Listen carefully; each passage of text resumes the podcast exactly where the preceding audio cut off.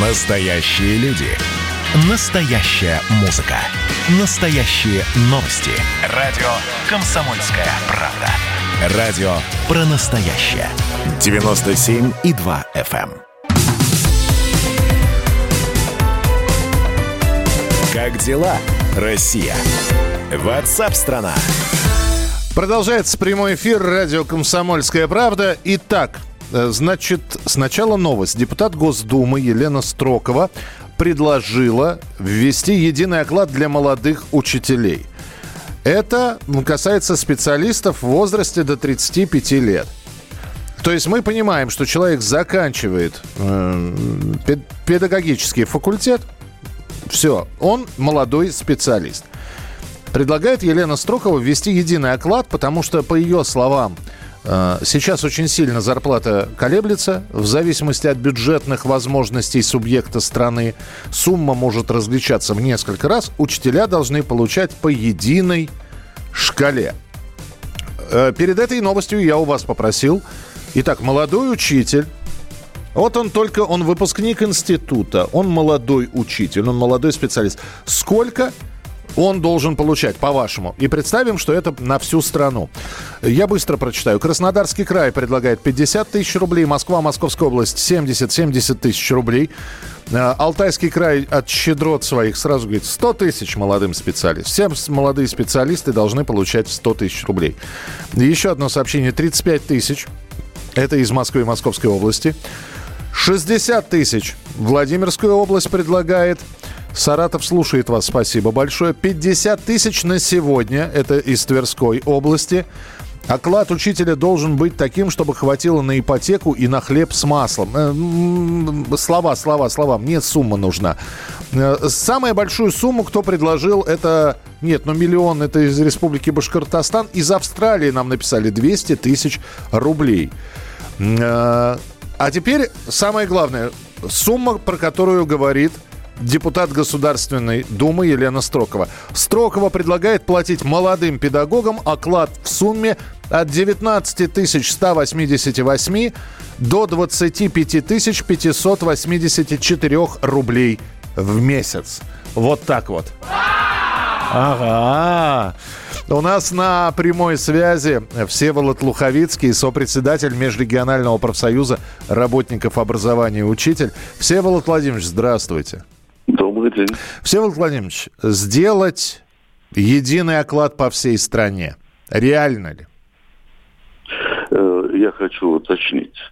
Тогда надо непонятно, почему речь идет только о молодых учителях. Уже давным-давно учителя требуют, чтобы сделан был единый оклад по всей стране, чтобы все учителя... независимо от того, в каком богатом или бедном регионе они проживают, они получали как минимум гарантированный государством, федеральным центром оклад. Не им, иначе молодые специалисты окажутся в положении привилегированном по сравнению с работниками старыми. Ну, разве так те что... суммы, которые вот я сейчас от лица Елены Строковой э, процитировал, а это, эти суммы вызывают чувство зависти? Это, это, даже эти суммы, даже девятнадцать тысяч, по сравнению с тем, что получают сейчас учителя, это очень большие суммы в регионах. Угу. Я подчеркиваю, здесь должно быть за оклад, то есть за ставку восемнадцать часов в неделю. Требование нашего профсоюза, минимальная ставка должна стоить не меньше, чем два размера, минимальных размера оклада, оплаты труда. Э, то есть э, вот это примерно двадцать пять сейчас тысяч рублей. Угу. А, извините, пожалуйста, Всеволод Владимирович, а я могу сейчас спросить, в каких регионах учителя получают меньше? Я не прошу школы назвать там. Про, в, про... Большинстве, в большинстве регионов оклад, то есть стоимость чистая восемнадцать часов, угу. семь тысяч, девять тысяч, одиннадцать тысяч. Когда, учитель, когда в каком-то регионе поднимают до МРОТ, до одной МРОТ, то все учителя воспринимают это как несказанную радость и удивительное счастье.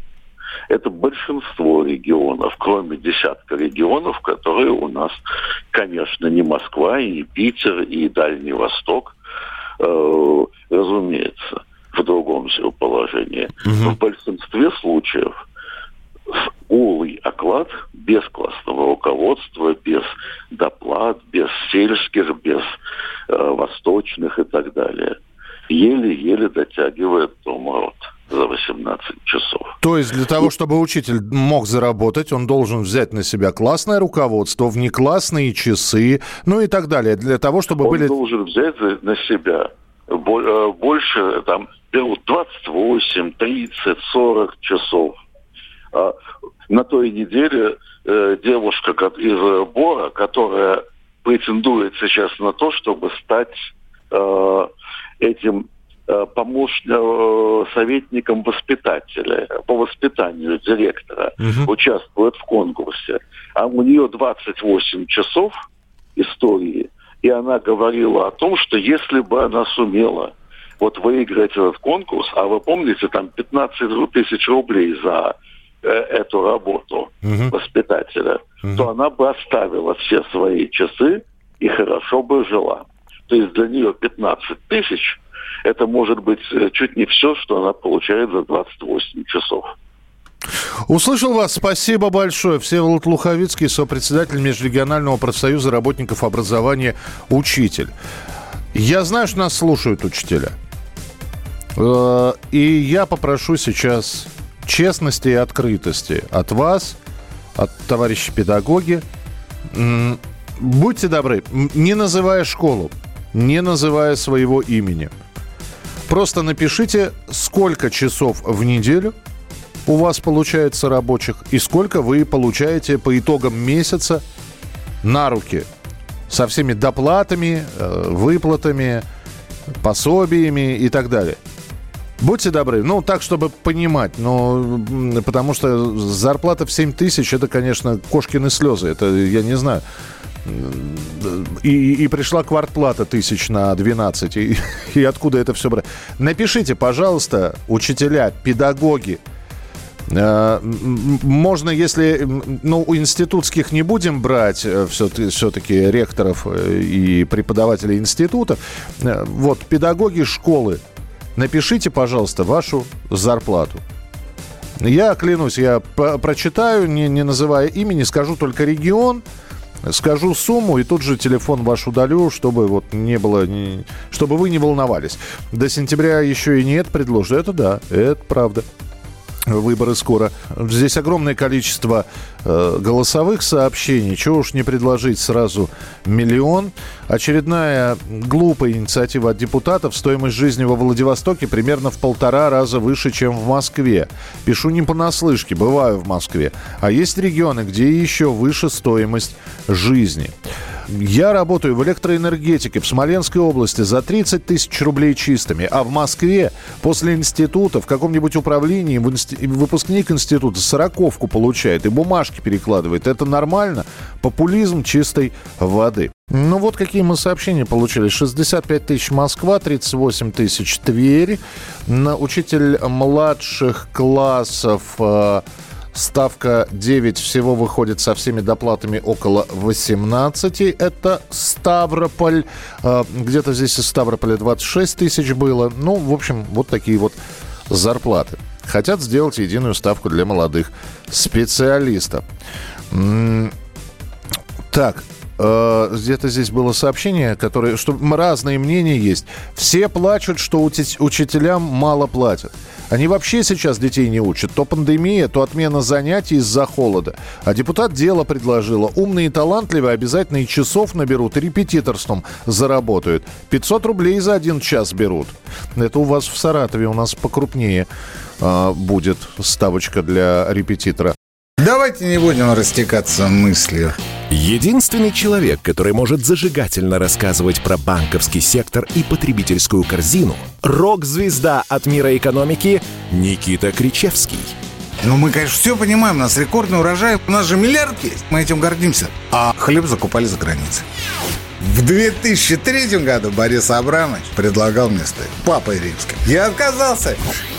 Он разбирается в мировых трендах, строит прогнозы и знает, что надо делать. У меня есть встречное предложение. Если вы нам намекаете, мол, вы там смотрите, да, так вы национализируете эти холдинги. Какие проблемы? По средам в семнадцать ноль ноль по Москве. «Экономика» с Никитой Кричевским. На радио «Комсомольская правда».